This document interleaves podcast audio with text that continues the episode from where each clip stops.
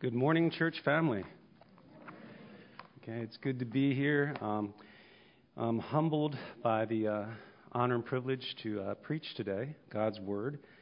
And um, just keep in prayer to uh, Pastor Jimmy and pretty much the entire Hill staff. Uh, they're out and about um, serving in, in, South Carolina. Um, they went to a pillar conference, and there's a wonderful wedding that they're celebrating in Virginia. So, um, you know, keep them in your prayers. And uh, we hope that uh, they come back with a lot of encouraging stories. Let's turn our hearts to the Lord in prayer.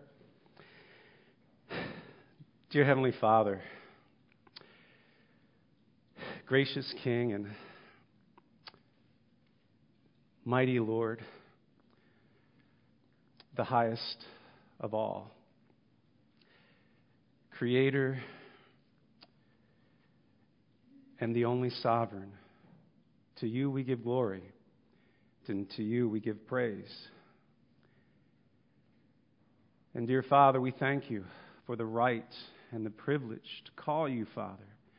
And again, we come boldly before you, not because of any merit on our own, but solely upon the life, the death, and the resurrection of your Son. It is His blood that is an atoning sacrifice for our sins. It was His work on the cross where he absorbed the full wrath of God so that we might be set free, so that we might be cleansed and forgiven of all our sins. And that we were set free so that we might then become adopted as sons and daughters of the living God. Help us to just embrace that new identity by the power of your Spirit, help us to live out that new identity for your honor and glory. And Lord, we, we come to you humbly because um, we are not yet what we should be and what we've been called to be. We are sinners saved by grace. And Lord, we are needy and you are rich. So we come before you and we ask your help not just help with navigating life and the world in which we live in, but also for help within our own hearts. Lord, if we're often, um, if we're honest, often, Lord, we see many things in our hearts and our minds that do not belong there, that are um, even offensive to you, Lord. Father, we ask that you help us to um, bear fruit in keeping with repentance, of continually taking off the the old man and putting on the new man that is in the image of Christ Jesus. And Lord, we do pray um, for, for this world in which we live in. Um, we first and foremost pray that the gospel will go out, that the hope of all nations, Jesus Christ, will be uh, proclaimed and made known.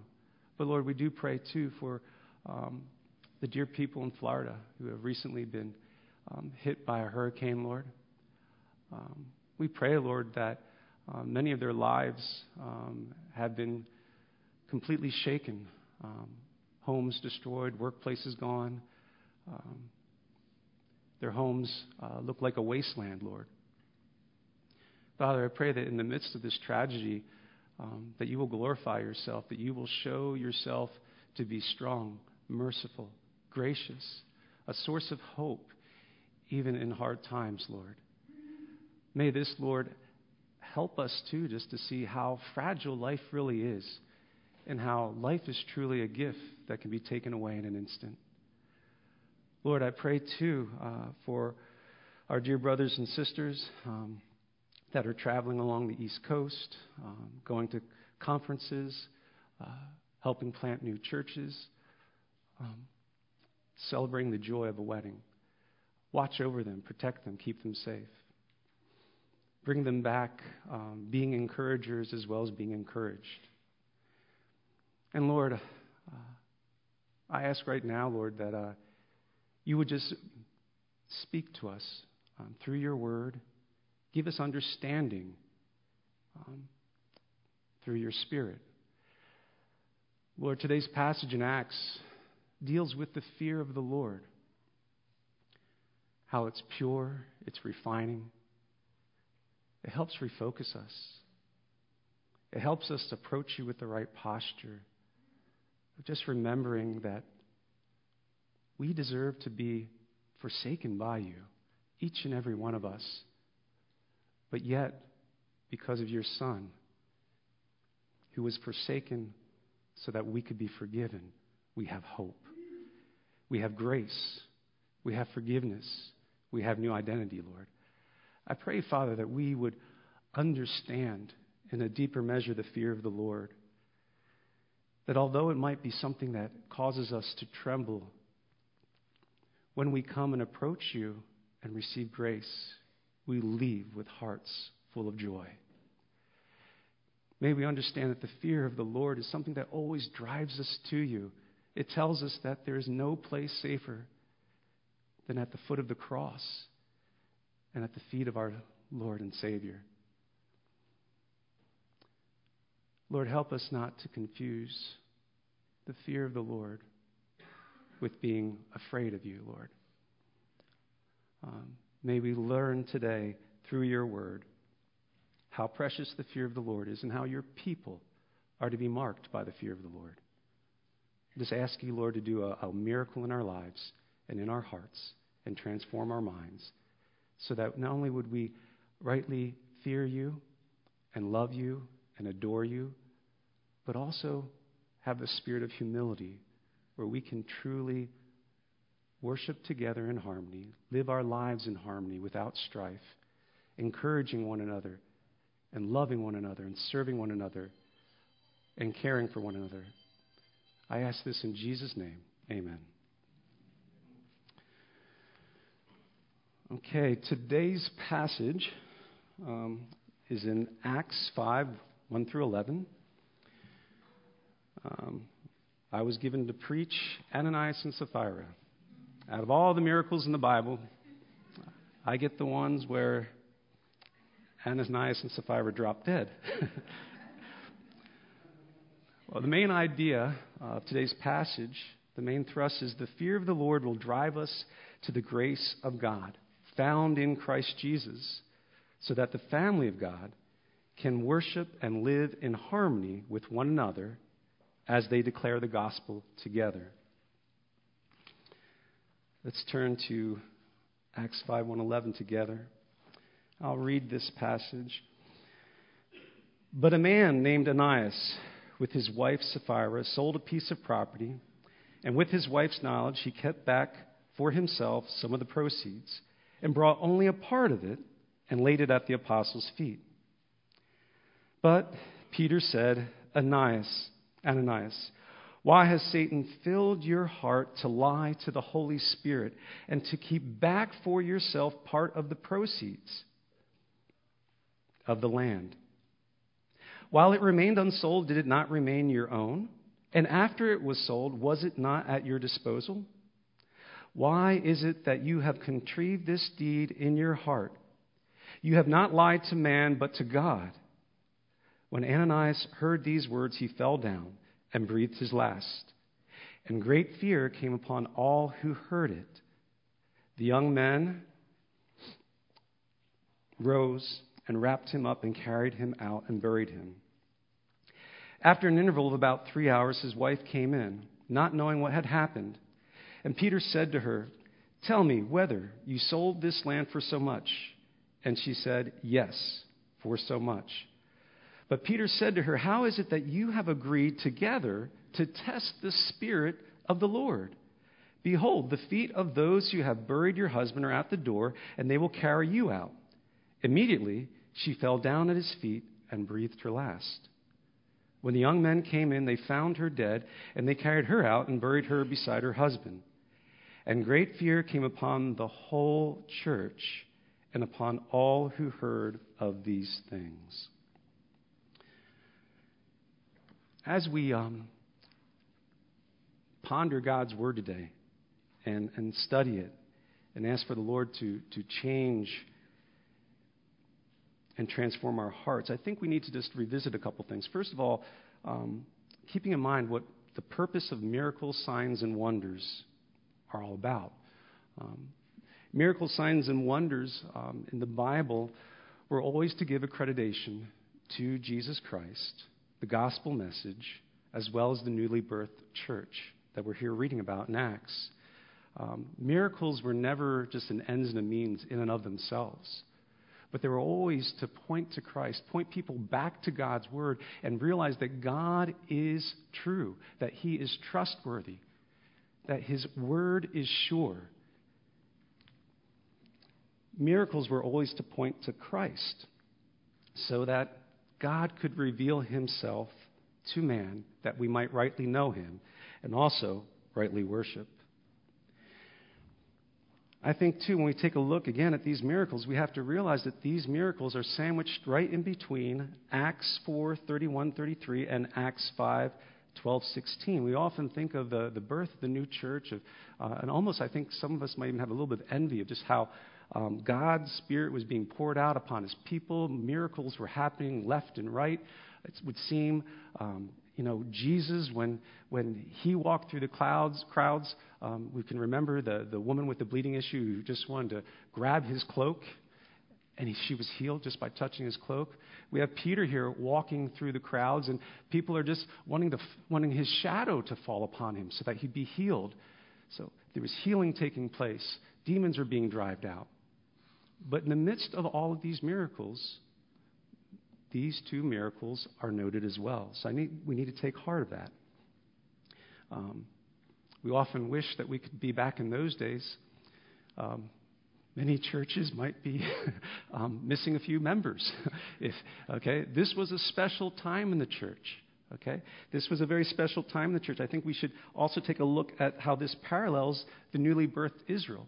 If you remember, if we turn back um, to to the Old Testament where we see um, Israel is just being birthed. It's not even a nation, okay? It's, it's a 12 tribes, um, a family that has been enslaved by the Egyptians.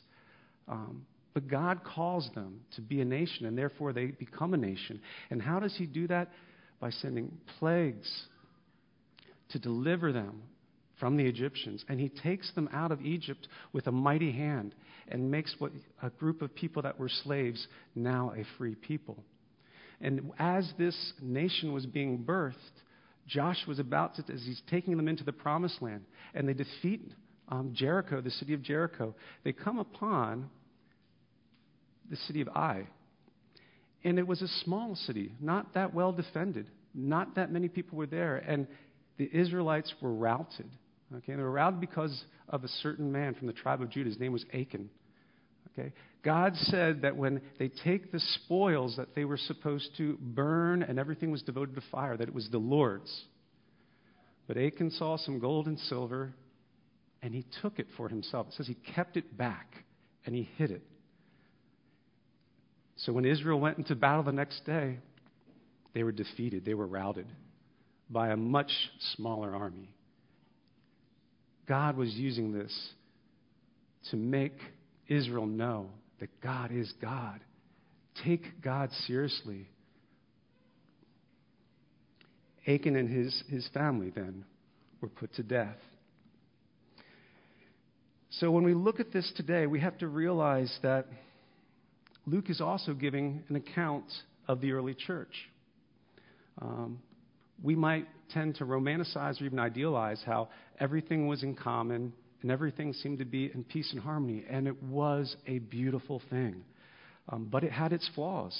And here Luke brings to the surface that this was not a perfect utopia, that the early Christians too struggled with sin. And just reminds us that we will never have heaven here on earth until our Lord Jesus Christ comes back. And when he comes back, he will reign in justice and righteousness and peace forever and ever. Okay, so let's turn and focus on verses 1 through 6. Okay, and this, I'd give this, um, here we see Ananias breaks faith, he lies to the Spirit, and he dies. Verse 1 But a man named Ananias, with his wife Sapphira, sold a piece of property. Let's stop right there at the word but. Whenever we see the word but, it should, it should get our attention. See, what's going on here is this is setting up a contrast. First of all, in the prior chapter that we just read, we heard about Joseph, who was renamed Barnabas. Barnabas did a beautiful thing. He sold his property and all the proceeds of his property he put down at the apostles' feet. It was a beautiful gesture of trusting in God. And he was even renamed by the apostles Barnabas, which means son of encouragement. But here we see Ananias does not do likewise. Rather, his offering, his worship is dishonest and even fraudulent.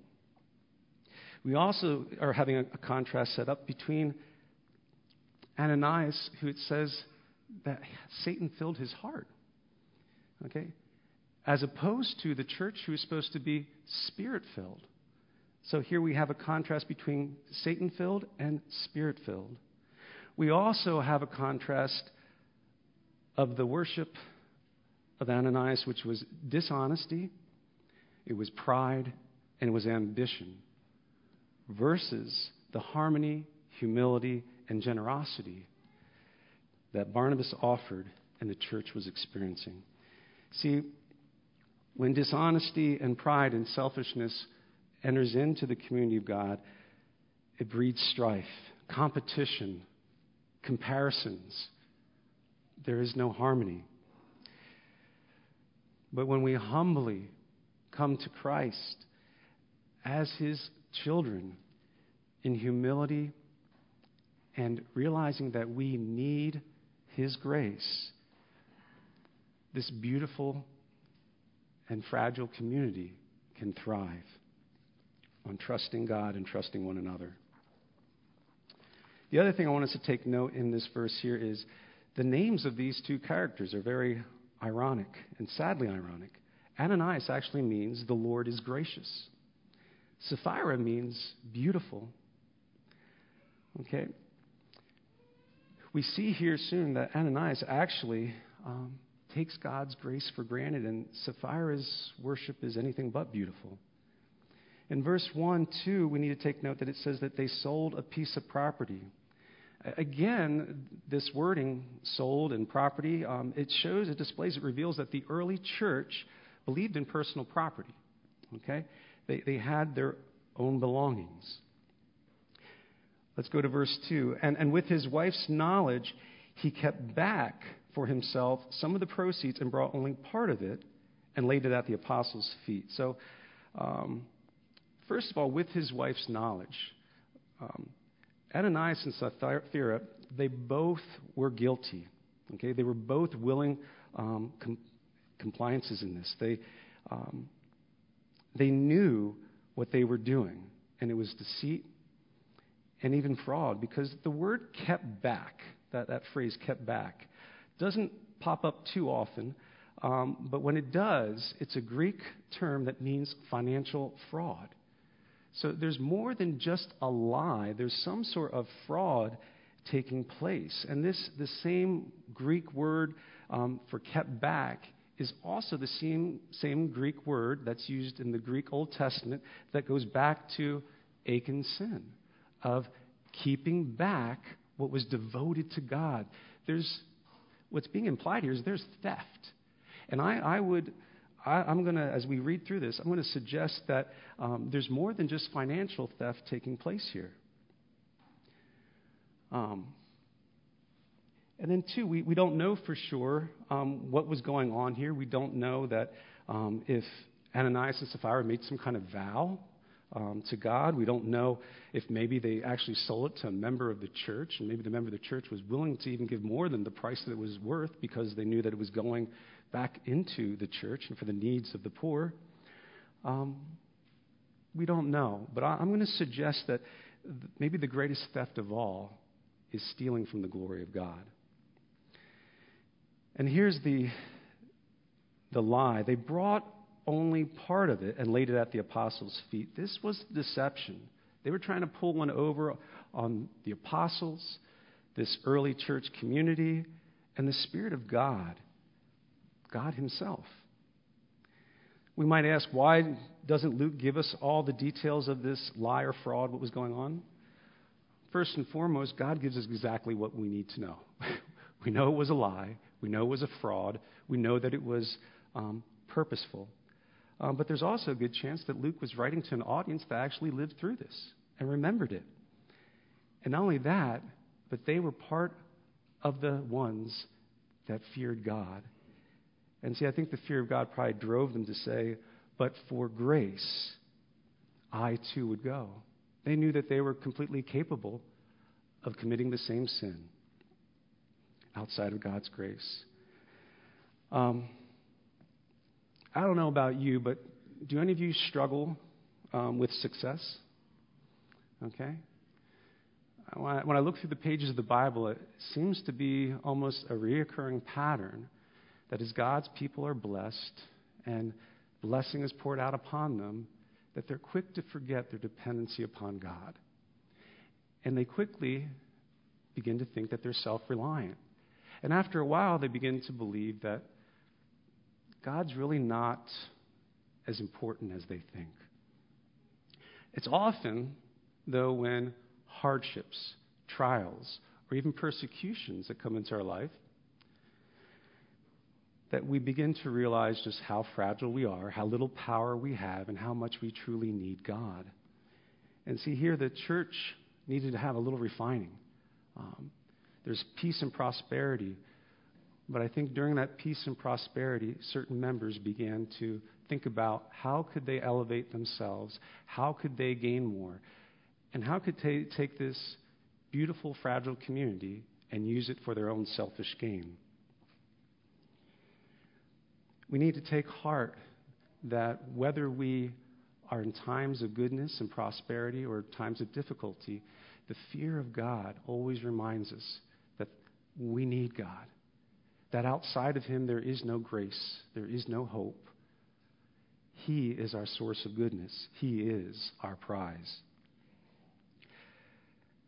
And then in verse 3, we have the word again, but. Okay? But Peter said, Ananias, why has Satan filled your heart to lie to the Holy Spirit and to keep back for yourself part of the proceeds of the land? This but is telling us that there's something tragically wrong with this act of worship. Peter asks, Why has Satan filled your heart to lie to the Holy Spirit? We see, I believe this is no different than going back to Genesis 3 with the, the original sin. I think Ananias and Sapphira, just like Adam and Eve, they doubted the goodness of God. They believed that God was withholding something from them. They believed that God's goodness was not enough. And see, lying to God is actually the opposite of faith. It declares, I don't trust you. It declares, God, you're not good. Lying to God says, I don't want you to know me. See, Ananias took God's grace for granted. He lost hold of the fear of God.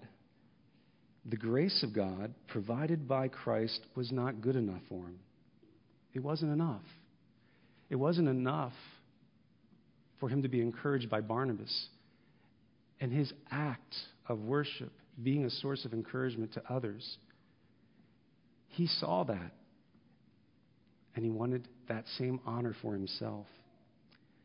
He believed the same lie that the serpent told Eve in the garden God's holding out on you. And I believe, too, that we can even break it down to the lust of the flesh uh, for Ananias was keeping back some of the money for his own security. The lust of the eyes, he coveted the honor that Barnabas received. When he saw him honored and renamed by the apostles, he wanted that too. The pride of life, he used the very act of worship as a platform to elevate himself. You see, God has called all of us to be living sacrifices where our lives to glory to God, not to ourselves. Barnabas' act was led by the Spirit of God. Ananias' act of worship was led by the flesh. Verse 4 while it remained unsold, did it not remain your own? After all, it was sold. Was it not at your own disposal? So let's, let's take a look at what Peter's addressing here. While it remained unsold, did not remain your own? Peter again is addressing the believer's right to own private property, even in the early church. And then he says, after it's sold, was it not at your disposal? Peter again addresses that the believer had the right to keep some of the money back for himself. Okay, there's nothing wrong, there's nothing to be looked down upon that. It was the lie, it was the deception, it was the fraud that was the sin. These statements make it very clear that this was a lie, that there was a fraudulent act that took place, that there's theft against a holy God and against the community of God, ultimately, God Himself. See, these statements make it very clear that the early church was not a cult, nor did it adopt some sort of communism or socialism where private property was assimilated by the community, where private ownership of property and goods was frowned upon or even seen as lacking faith. Rather, the opposite is true. Let's think about this. The only way to be truly generous and selfless can be expressed through a grace filled community where individuals freely, of their own volition, give of self and of personal possessions to others, not by force, nor by guilt, nor debt, but because of love. That glorifies God.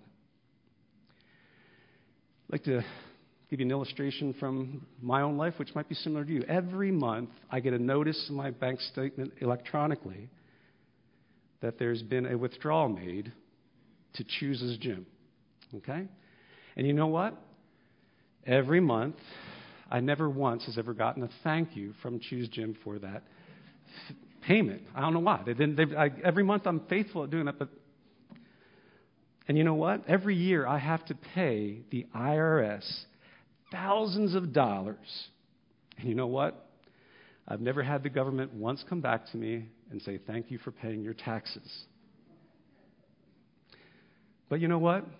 Every Sunday, one of the leaders here at the Hill will give thanks to the Hill Church family for their faithful and generous tithes and offerings. Do you know why? Because we don't owe God anything. We don't owe him anything for the membership into his family. We don't owe our brothers or sisters anything for the sins that we've committed against one another. Do you know why? Because Jesus paid for it all. Jesus paid for it all. The only thing we owe one another is a continuing love debt for one another because of the love of Christ. See, when we worship rightly and come to God, fearing Him, realizing that we don't bring anything to the table, but it's what Christ has done for us, then we can freely and joyfully give back. Okay? Give to the community, give to the cause of the kingdom and spreading and proclaiming the gospel of Jesus Christ. So Peter asks again, why did he lie? The sad truth is that Ananias believed the lie that the grace of God found in the gospel of Jesus Christ, which actively and supernaturally was manifesting itself through this gospel community, the church, was not enough. Rather than humbly worship Christ and come to Him as a needy sinner, saved by grace, and still in need of grace, he turned worship into idolatry, where he attempted to elevate himself rather than glorify God. This is not the gospel, it is an anti gospel. And this is the outcome. Verse 5 When Ananias heard these words, he fell down and breathed his last, and great fear came upon all who heard it. Brothers and sisters, this is a miracle. Okay, first of all, Peter does not have the power to read minds. Okay? This lie, this fraudulent act, it was revealed to him by the Spirit of God. Second of all, Peter did not, and he even made this confession, he didn't have power to heal the sick or drive out demons on his own. nor could he cause someone to drop dead. He didn't even tell Ananias that he was going to die. God just struck him down. And this term, breathes his last, again, this is a very unique expression. It's only used one other place in the New Testament. It's in Acts 12:23. And, and the background of this is King Herod is standing before the people of Tyre and Sidon who are experiencing a food shortage, and he's supplying food to them, and he gives this, um, this announcement to them. He makes this grand statement to all of them, and as they listen to him, the people cry out, This is the voice of God, not the voice of man. And immediately, it says he breathed his last, and worms ate him. He, he dropped dead on the spot. And Scripture says it's because he did not give glory to God. You see, Ananias was guilty of more than just financial fraud, he was attempting to rob glory from God through worship. Worship is always all about glorifying Christ, who he is and what he has done, not ourselves. And it says, and great fear came upon all who heard of it. Okay, I want to I want to address a question that I know that probably many of you are asking right now. Um, before we begin considering the, the fear of the Lord and what it is and what it is not, um, maybe some of you, if not today or another time, might have been asking, is God being a little harsh here? Um, after all, isn't this kind of a trivial sin? When we take a look at all the other possible sins that have happened throughout the Bible and, and happen today? I could simply answer this question with a correct theological response of God is righteous, and there is no such thing as a trivial sin against God. All sin is an act of rebellion and heinous treason, treason against the God who is good. But I think it'll be more edifying to consider the holiness and the justice of God to truly appreciate his long suffering mercy and amazing grace. Um, if I think everyone here has access probably to the internet, um, if you could ever get a hold of any of R.C. Sproul's sermons, um, he does, he has some really good messages and sermons on the holiness of God, which are worth listening to.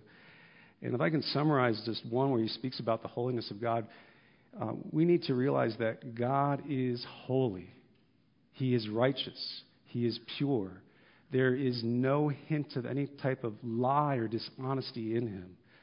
Okay? We have a picture um, from the prophets in the Old Testament of holy creatures that have six wings and they stand before the, the throne of God, and, or they should, they're flying above, and they, they have two wings that cover their feet, and two wings that cover their eyes, and two wings that keep them afloat.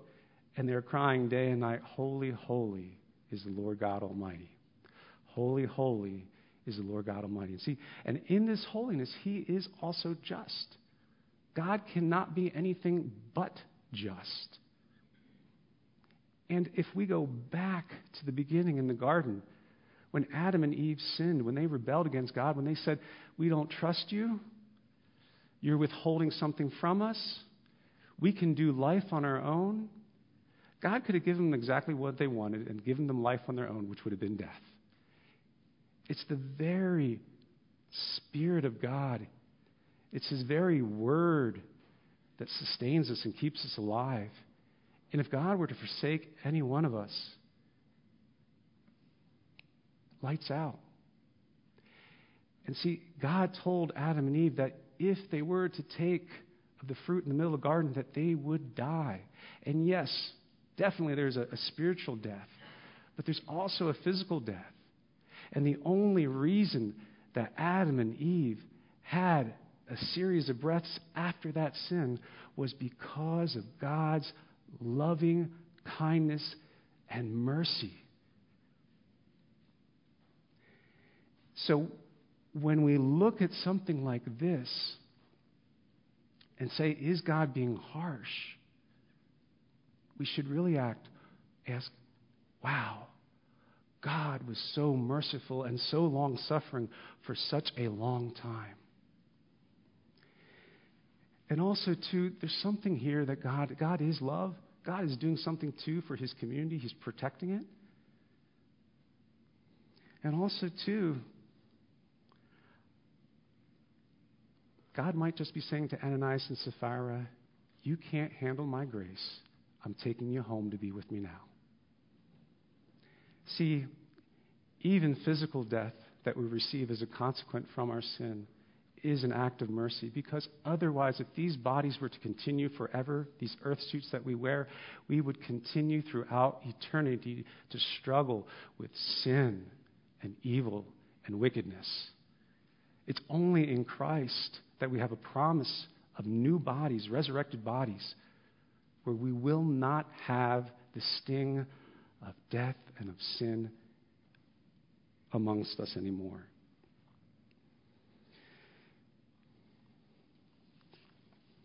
God is holy. He is long suffering and merciful, and He is just. The fear of God, what is it? What isn't it? The fear of God definitely is not something that causes us to run away from God. Okay? Being afraid of God shows that our fear is really of the consequences um, and not trusting in Him. It's running from God shows us that someone that they're not they're not properly understanding what God is all about and who He is. And it's rather chasing, trying to live life on our own and live in sin and rebellion. Tony Evans, I think, gives a real simple explanation of what the fear of God is. He says it's taking God seriously. Okay? when we look at the, the Proverbs, too, it says, The fear of the Lord is the beginning of knowledge. Fools despise wisdom and instruction. Fools don't value God. Fools have no desire to be with God. The fear of man lays a snare, but whoever trusts in the Lord is safe. The fear of the Lord is hatred of evil, pride, and arrogance, and the way of evil and perverted speech I hate. Proverbs 8:13. By steadfast love and faithfulness, iniquity is atoned for, and by the fear of the Lord, one turns away from evil. Proverbs 16:6. The fear of the Lord Therefore, knowing the fear of the Lord, we persuade others. The fear of the Lord, I think, is very important for us as evangelists. If we love people, we want to tell them that there is a way to escape the coming wrath of God. It's by turning to Christ, who absorbed the wrath of God for us. Hebrews also warns us not to take light of the Lord's discipline. He disciplines.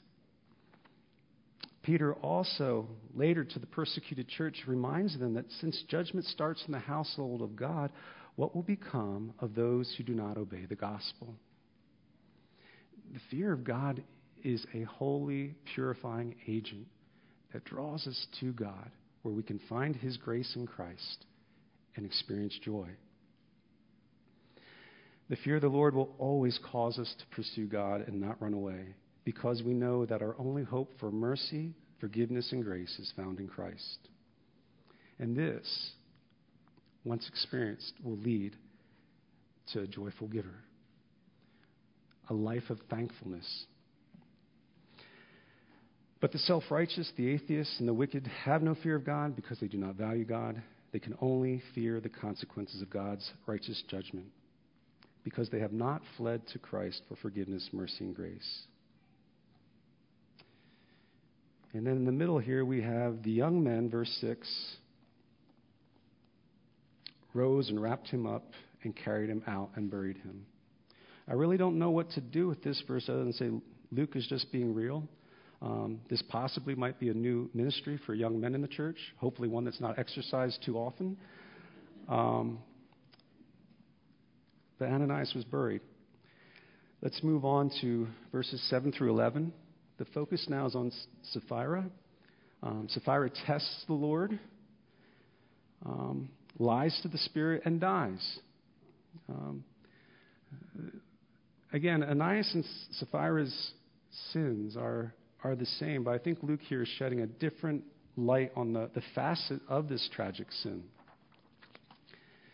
In verse 7, it says, After an interval of about three hours, his wife came in, not knowing what had happened. So, here, not knowing what had happened, Luke is plainly telling us that, once again, Sapphira uh, meets Peter and she has no idea of the consequences of Ananias' sin. Therefore, her response should be, should be pure. It's, it's, it reveals her, her motives, okay? Um, if she knew that her husband died, her motives might be once again just, ooh, got to do what's right now or else I'm going to die too. This gives her an opportunity to come completely clean. And in verse 8, um, and Peter said to her, Tell me whether you sold the land for so much. And she said, Yes, for so much. Again, Peter's giving her an opportunity to come clean, but she says yes. She lies. She embraces the deception, the fraudulent act, fully knowing that she is being dishonest. Not only to the Apostle Peter, but also to this beautiful, fragile, trusting, gospel centered community, and ultimately the Spirit of God. And the word here is to test. In verse 9, Peter says to her, How is it that you have agreed to test the Spirit of the Lord? Behold, the feet of those who have buried your husband are at the door, and they will carry you out.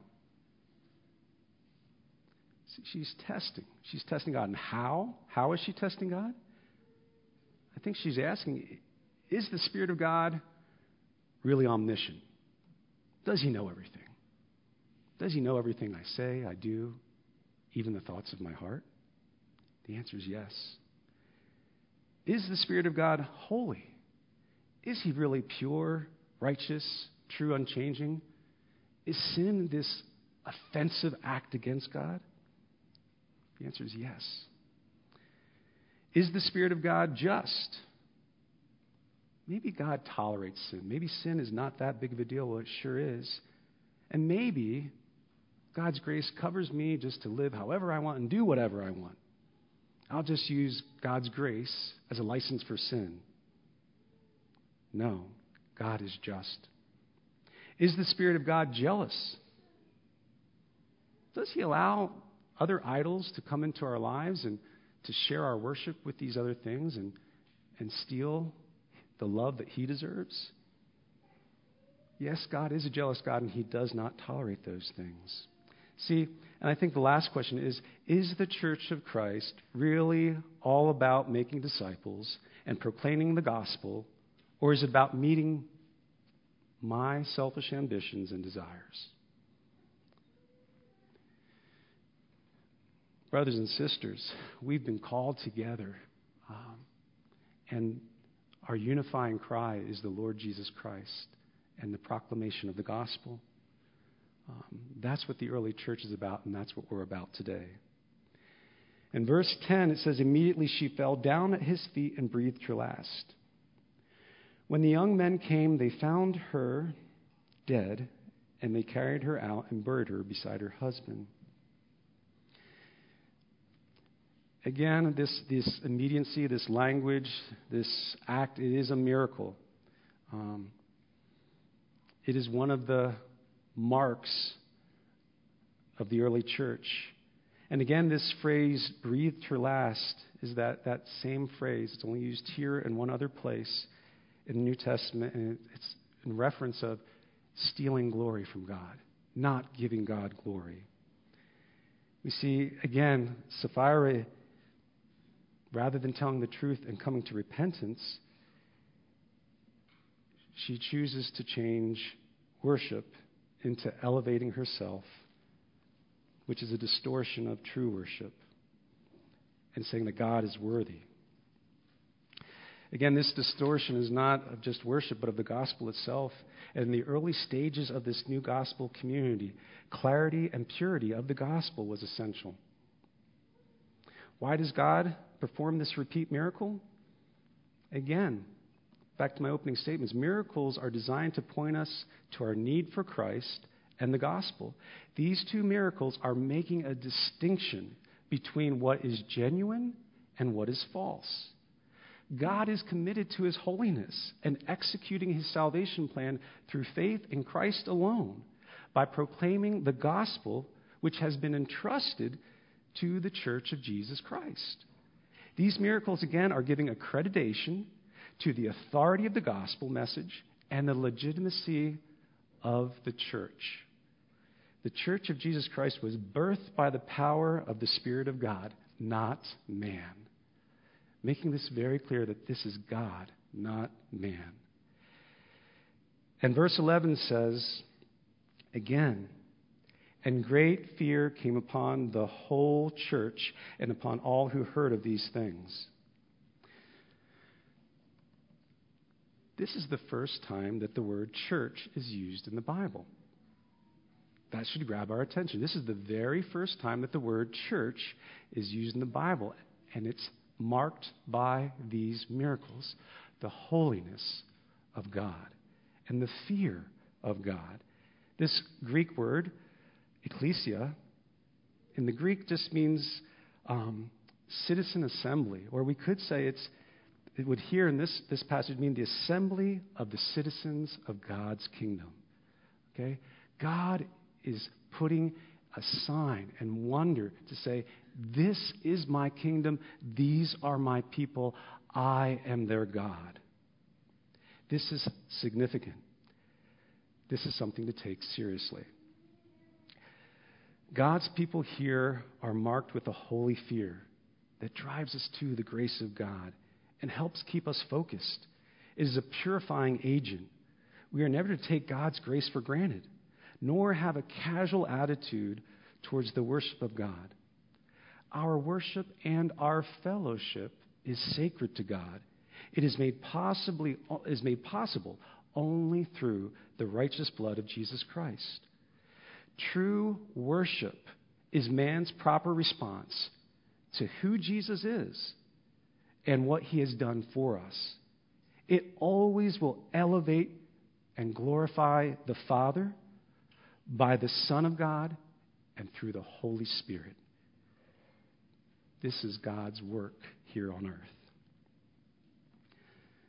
What I'd like to do is just close um, again with the main idea. Just reminds that the fear of the Lord will drive us to the grace of God found in Christ Jesus, so that the family of God can worship and live in harmony with one another as they proclaim the gospel of Jesus together.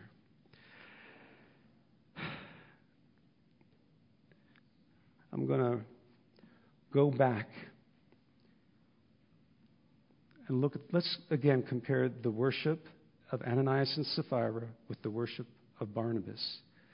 We see that the, the worship, the offering of Ananias and Sapphira was an ugly act of disgracing the grace of God. But on the other hand, when we turn back to Acts 4, we see that Barnabas' worship and offering was a beautiful and encouraging response to the validity of the gospel of Jesus Christ. Barnabas, offering was pointing us to what Christ did. I, I think we need to, to go back um, in Acts here. Acts 4.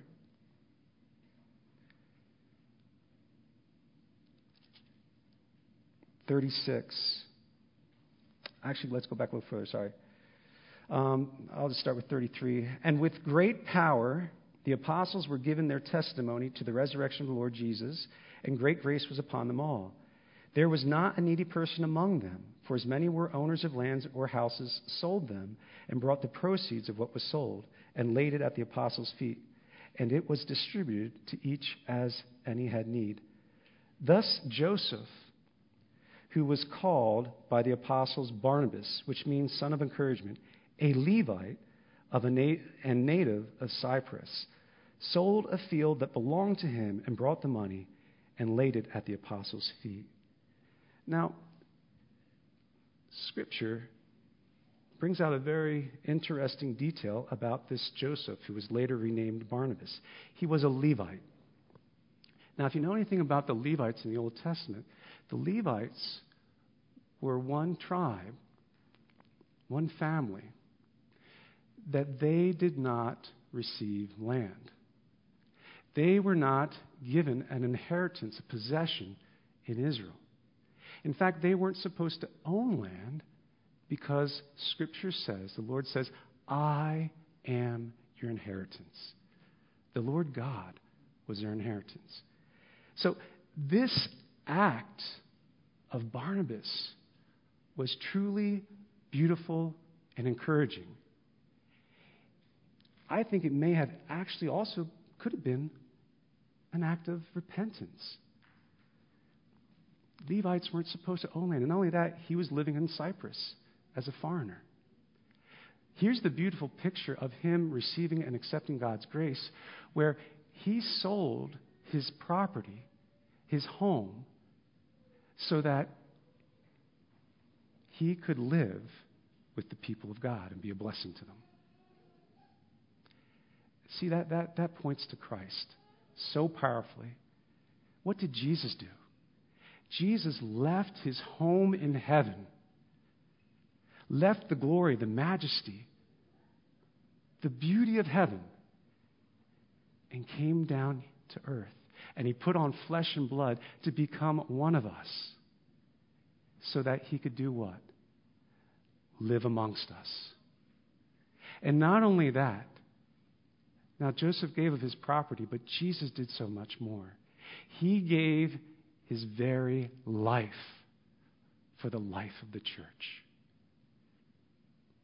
He took the sins of the world and placed them upon himself so that all who would put their trust and faith in who Christ is, the Son of God, the Messiah, the Christ, and also the work that he did, that he paid the debt in full for all of our sins so that we could be set free so that we could be God's family and so that He could dwell amongst us. What a beautiful, encouraging picture of the gospel of Jesus Christ. Let's turn our hearts to prayer. Dear Heavenly Fathers, we pray we, we do turn our hearts to you and you alone, for you are worthy. And Lord God, We thank you for the grace of the fear of God. The fear of God that opens our eyes, an inward conviction that we deserve in and of ourselves to be forsaken because we're sinners, we're rebels. And as we embrace that truth, it drives us to our only hope your Son, Jesus Christ. There, at the foot of the cross, that is where we find forgiveness. That is where we find healing. That is where we find our guilt and shame to be removed.